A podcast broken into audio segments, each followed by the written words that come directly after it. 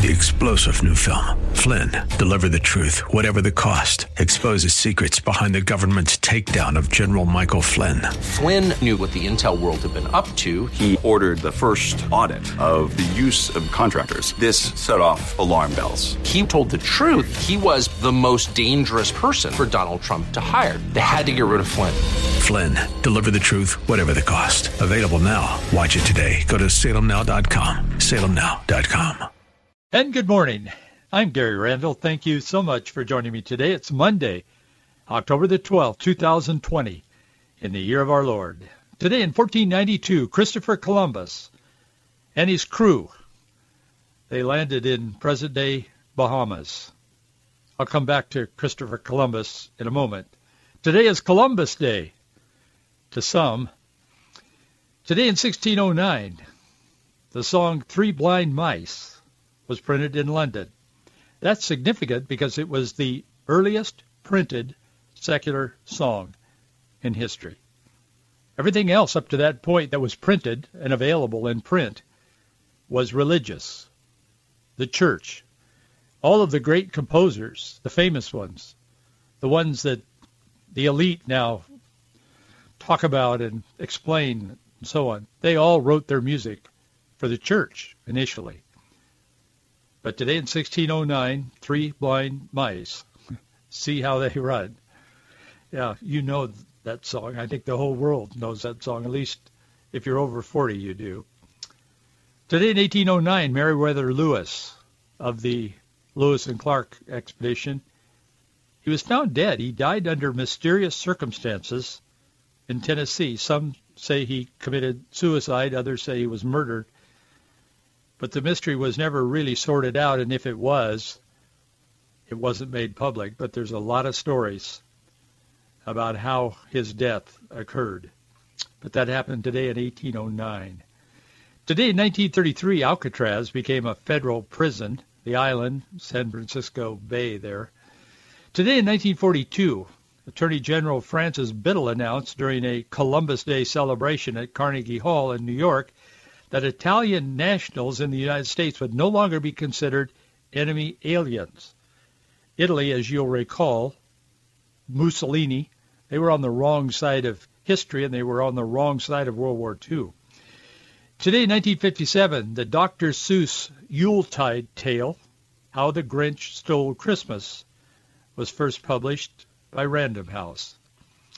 Today, in 1973, Pre- President Richard Nixon nominated House Minority Leader Gerald Ford of Michigan to succeed Spiro Agnew as vice president. As we all know, Ford would later become president, as Richard Nixon would resign. Today, in 1986, there was a superpower meeting in Iceland. It ended in a stalemate. President Ronald Reagan, Soviet leader Gorbachev, they couldn't agree on an arms control framework. They couldn't even agree on a date for a full-fledged summit in the United States. So Reagan said, you know what? This isn't going anywhere. I'm going home. And he just left with his smile. Today in 1997, singer John Denver, he was killed in a crash in his privately built aircraft, Monterey Bay, California. He was 53 years old. Today in 2007, former Vice President Al Gore and the UN's Intergovernmental Panel, uh, panel on Climate Change. They won the Nobel Peace Prize. I think a million dollar check comes with that, if I'm not mistaken. They won the prize for sounding the alarm over uh, global warming. It's interesting. it's interesting. Just a side note about Al Gore. When he when he ran for president in 2000, his net worth was 1.7 million dollars. Now that's a lot of money. A lot. But it was 1.7 million dollars 2000 when he was running for president. He um, most of the 1.7 million dollars was in land in Tennessee that he had inherited. It was the value of the land that he had inherited the point is he hadn't made much money in 2000. But after he sounded the alarm on global warming He is now worth well over 200 million, and some people say over 400 million, some agencies. Interesting. Global warming is something to be considered. Maybe it's a career. Who knows? It's been good to Al Gore. No question about it. A few people across America still celebrate Columbus Day, but boy, Columbus has taken a beating in recent years. Not from the majority of Americans. The majority of Americans have remained silent. Columbus has taken a beating from the activists, who now seem to rule and reign in a number of cities across America. We know them. I mean, they're the infamous list. Seattle, Portland, New York. You know how the list goes. We talk about it all the time. They roam the streets, they burn, they break, they destroy, they tear down history or deface it to where it's unrecognizable. And there's little to no police intervention because, in fairness, the police want to intervene, I think, most of the time at least. And the powers that be, the elected powers of the cities, all run by the far left, won't allow them to do what police are supposed to do. Well, that happened again in Portland last night. Rioters toppled statues of Presidents Abraham Lincoln and Teddy Roosevelt last night in Portland. Then they moved on to Columbus, of course. The news says as the, grou- as the crowd gathered, a group threw chains on ropes a, uh, on the statue, a bronze sculpture officially titled Teddy Roosevelt Rough Riders. Others took a blowtorch to its base, threw red paint on the statue. They began to pull, the, pull until the statue rocked from side to side before falling about 8.50 p.m. The group then turned to the nearby Abraham Lincoln statue, pulling it to the ground at about 9 o'clock. Spray painted on the base of the statue was Dakota 38. That's a reference to 38 Dakota men that were executed after the Dakota-U.S. War of 1862. Afterward, people in the crowd began smashing windows at the Oregon Historical Society, unfurled a banner that read, Stop Honoring Racist Colonizer Murderers. A mural on the attached Sovereign Hotel building depicting Lewis and Clark expedition was splattered with red paint till it was unrecognizable. The crowd then moved through downtown, breaking windows, destroying a sign at Portland State University campus, public safety office, and other buildings. The news reports, I quote, police did not apparently intervene. That's pretty much the state of our nation today. There are a few people who are hell-bent on destroying America. They don't care what the consequences are. They don't care what it costs this nation. They don't seem to be able to understand where they're taking the greatest nation in the world. But more concerning than that, there have always been those kinds of people. But now, now we have a police in America, not the not the men and women on the police force, but the people who run and have the authority over the police force. There are some bad police. We hear about it endlessly. Three or four times the stories will rerun when a police does something wrong. And some of them have, and they need to be held accountable and punished appropriately. Justice needs to be served. Uh, make no mistake about it. I, I believe me. That's where I'm coming from. But boy, there's thousands and thousands of police that are good people and they're sent out in harm's way night after night after night in these far left run cities. Their lives are endangered, and yet they can't intervene while these people destroy, burn, loot in the name of constitutional rights. Boy, I'll tell you, I don't know. To make it worse, Joe Biden is circulating the country and leading in the polls to become president of the United States. As if it's not enough to have these hoodlums running the streets in the name of social justice and so on, burning down America that they've contributed little to nothing to build. Joe Biden is crisscrossing the country quoting Chinese communist leader Mao Zedong. And he's done it repeatedly. He was in Arizona, and uh, he's been there a lot. I mean, he's really focused on Arizona. He thinks he can win Arizona. And to those of you who listen to this program in Arizona, please, please stay with me, okay? Because uh, don't let him win your state. But anyway, KTVK, the uh, anchor in um, Phoenix, they were interviewing him, and I was just looking at the news story a moment ago. Wanted to share it with you uh, it, to underscore his passion for and his commitment to women. Biden said there's an old expression attributed to the Chinese years ago. He said, "quote Women hold up half the sky." He said, "Guess what? That's the reason no country will be able to compete for world economic prominence until unless they fully engage the women in their society." Well, interestingly enough, that old Chinese proverb that he says isn't exactly a proverb. It's a quote from Mao Zedong's Little Red Book. It's, he's the founder of Communist China and one of the worst mass murders in the 20th century. Biden was quoted, was, has quoted Mao before. He did so in August as well. I mentioned it on this program. He was explaining his choice of Senator Kamala Harris to be his running mate. He quoted it again in July at a fundraiser he was caught calling it an old Chinese proverb again.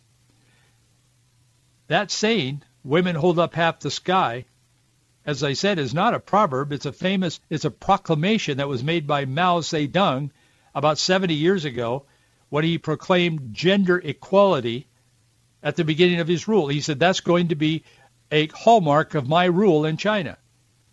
One of the worst mass murders in the history of the world. He started out advocating for gender equality as he took over China. And Biden is running around trying to take over America and quoting him as an old Chinese proverb.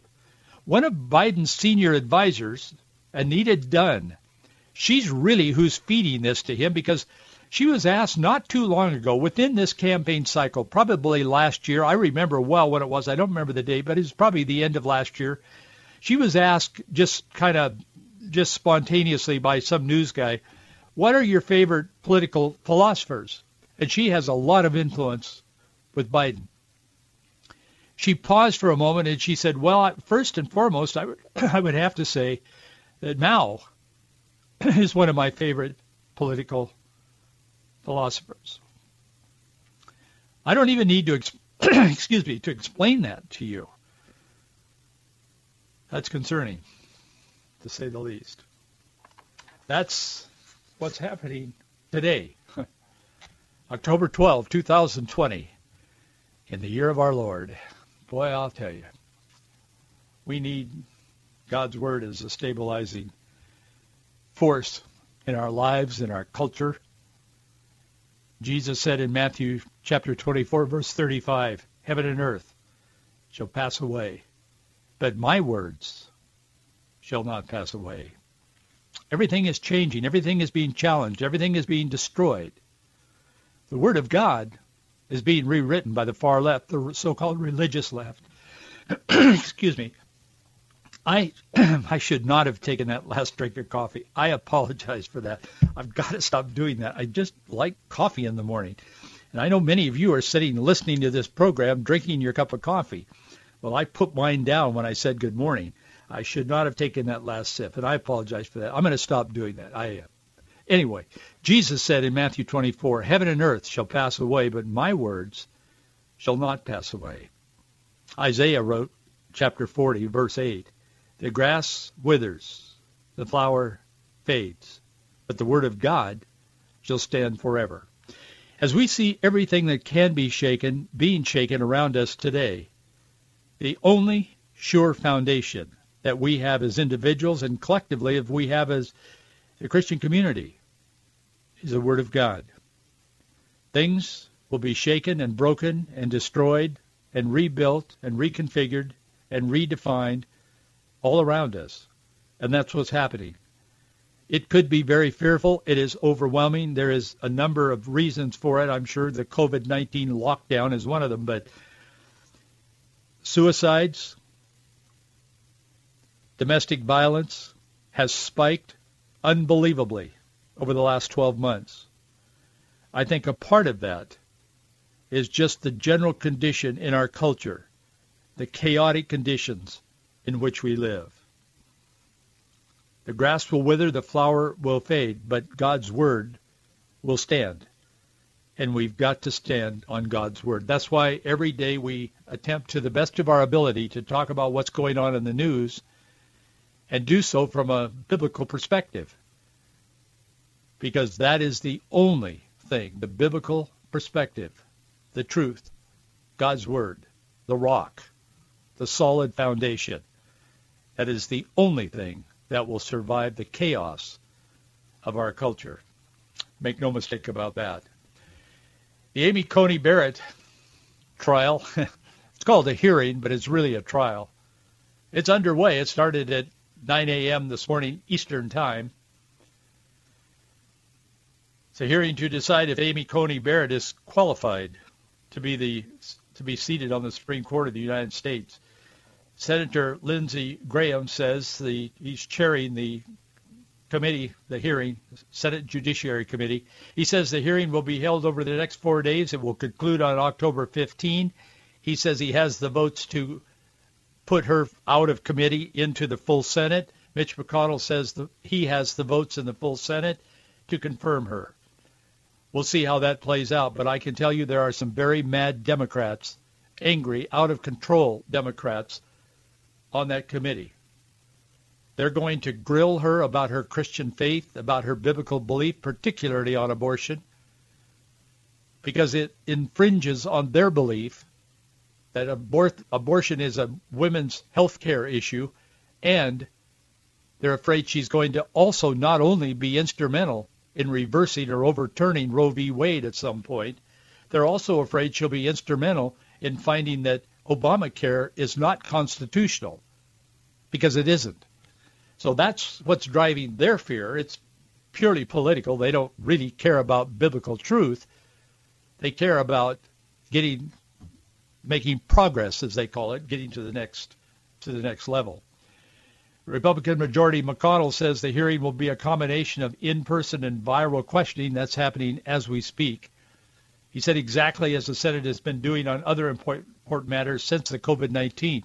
The Democrats first attacked him and said, well, we can't have this hearing because of COVID-19. And he said, well, we've been doing important business for the last, you know, months that way. And he finally overcame them and they just put their attention to a different, to a different, in a different direction. But the radical Democrats, the radical left, they're primed for an attack. But while they're attacking her as we speak, maybe they've just broken for lunch. It's noon there. We're 9 o'clock live in the morning here in the West. Some of you are listening an hour or so delayed, but we're live originating here.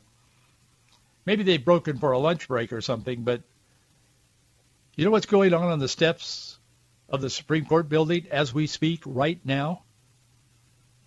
There's Christians and prayer leaders on the steps of the Supreme Court building as we speak, praying for God's intervention in America and in this trial of a highly qualified judge who is to become a justice on the Supreme Court. That's what's happening as we speak. We need to be informed. Barrett is a favorite among conservatives.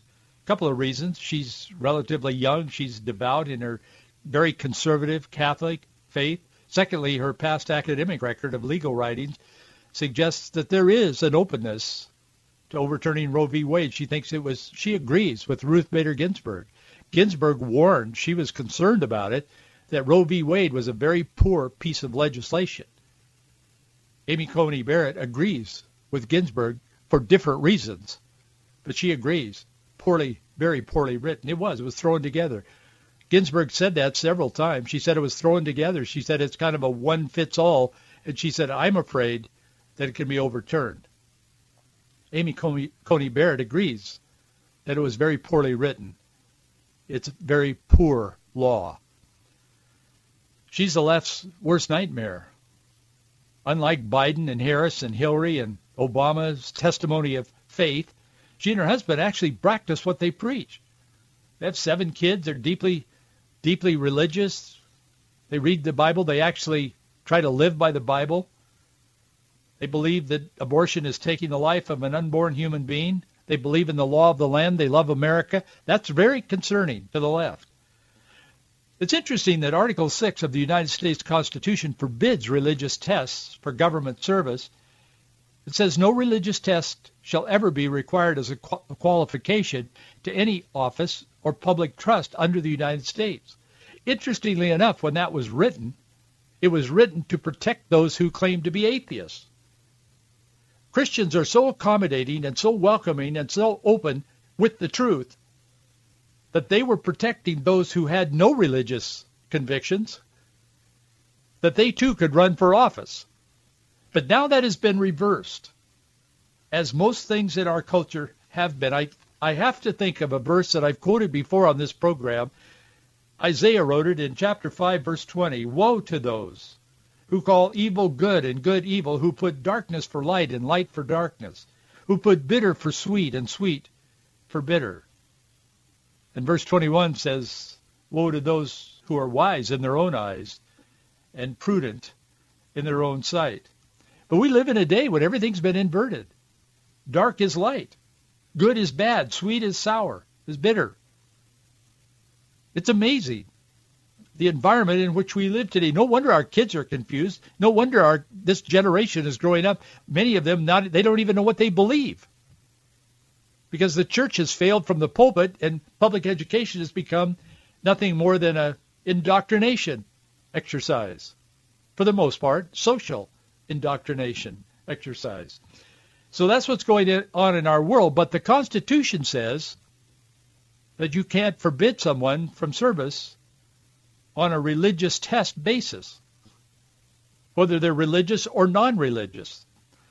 And since her academic and intellectual record is beyond attack, I mean, they, it really is, they're going to attempt to derail her nomination on the basis of her extreme religious beliefs. And they're going to go where nobody has ever gone over the next four days. And we'll be telling you on this program what's going on and, and kind of what to make of it, of the highlights.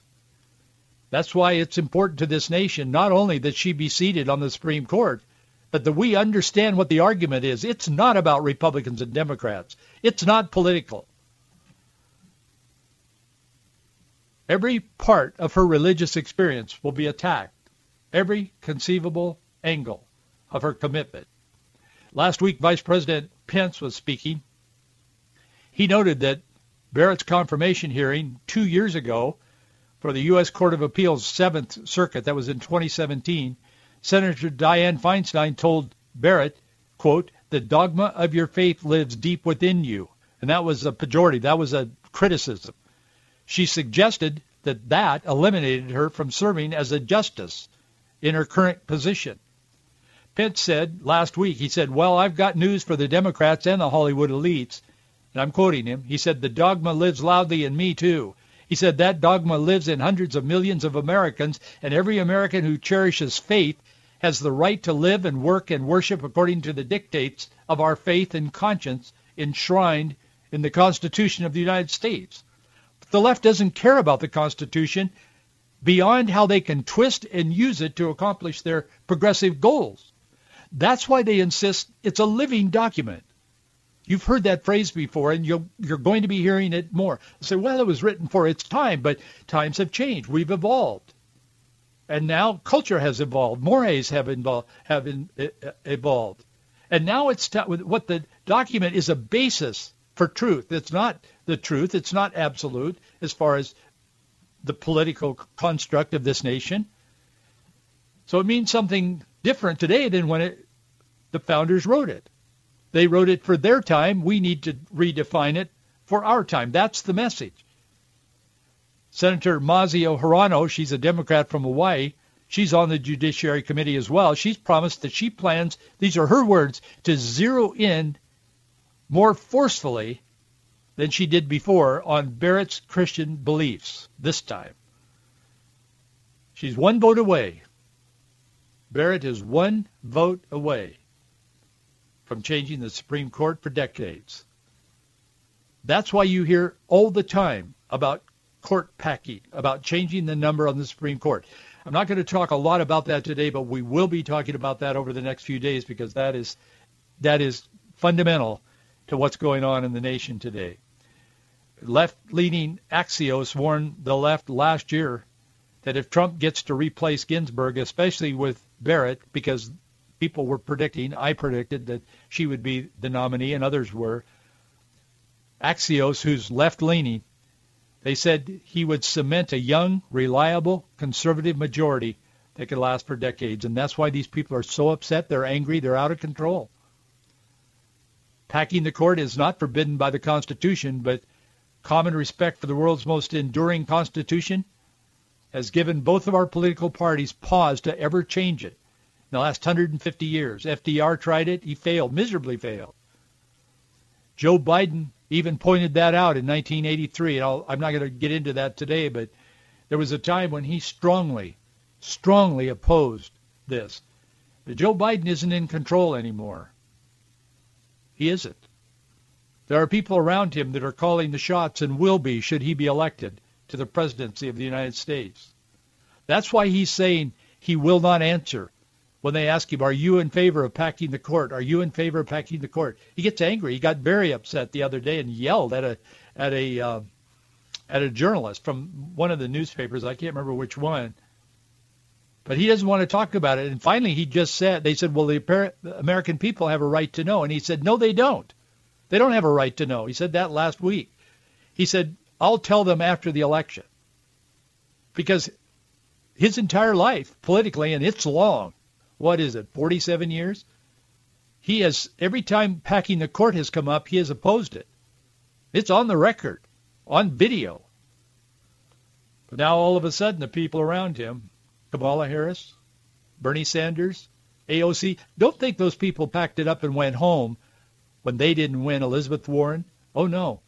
Kamala Harris, no, they're in it. Kamala, obviously, she's a VP nominee, but they're in in the race and they're telling him what to do because his cognitive skills are declining. There's no question about that.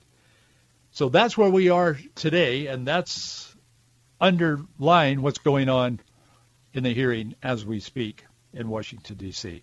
Thanks for being with me today. We will keep you informed. We'll continue our conversation throughout this week and other items, but we'll continue to keep you updated on this hearing. Thank you for your support. Our address is Box 399, Bellevue, Washington, 98009. Thanks for standing with us. Thanks for being here today. I'll see you right here tomorrow.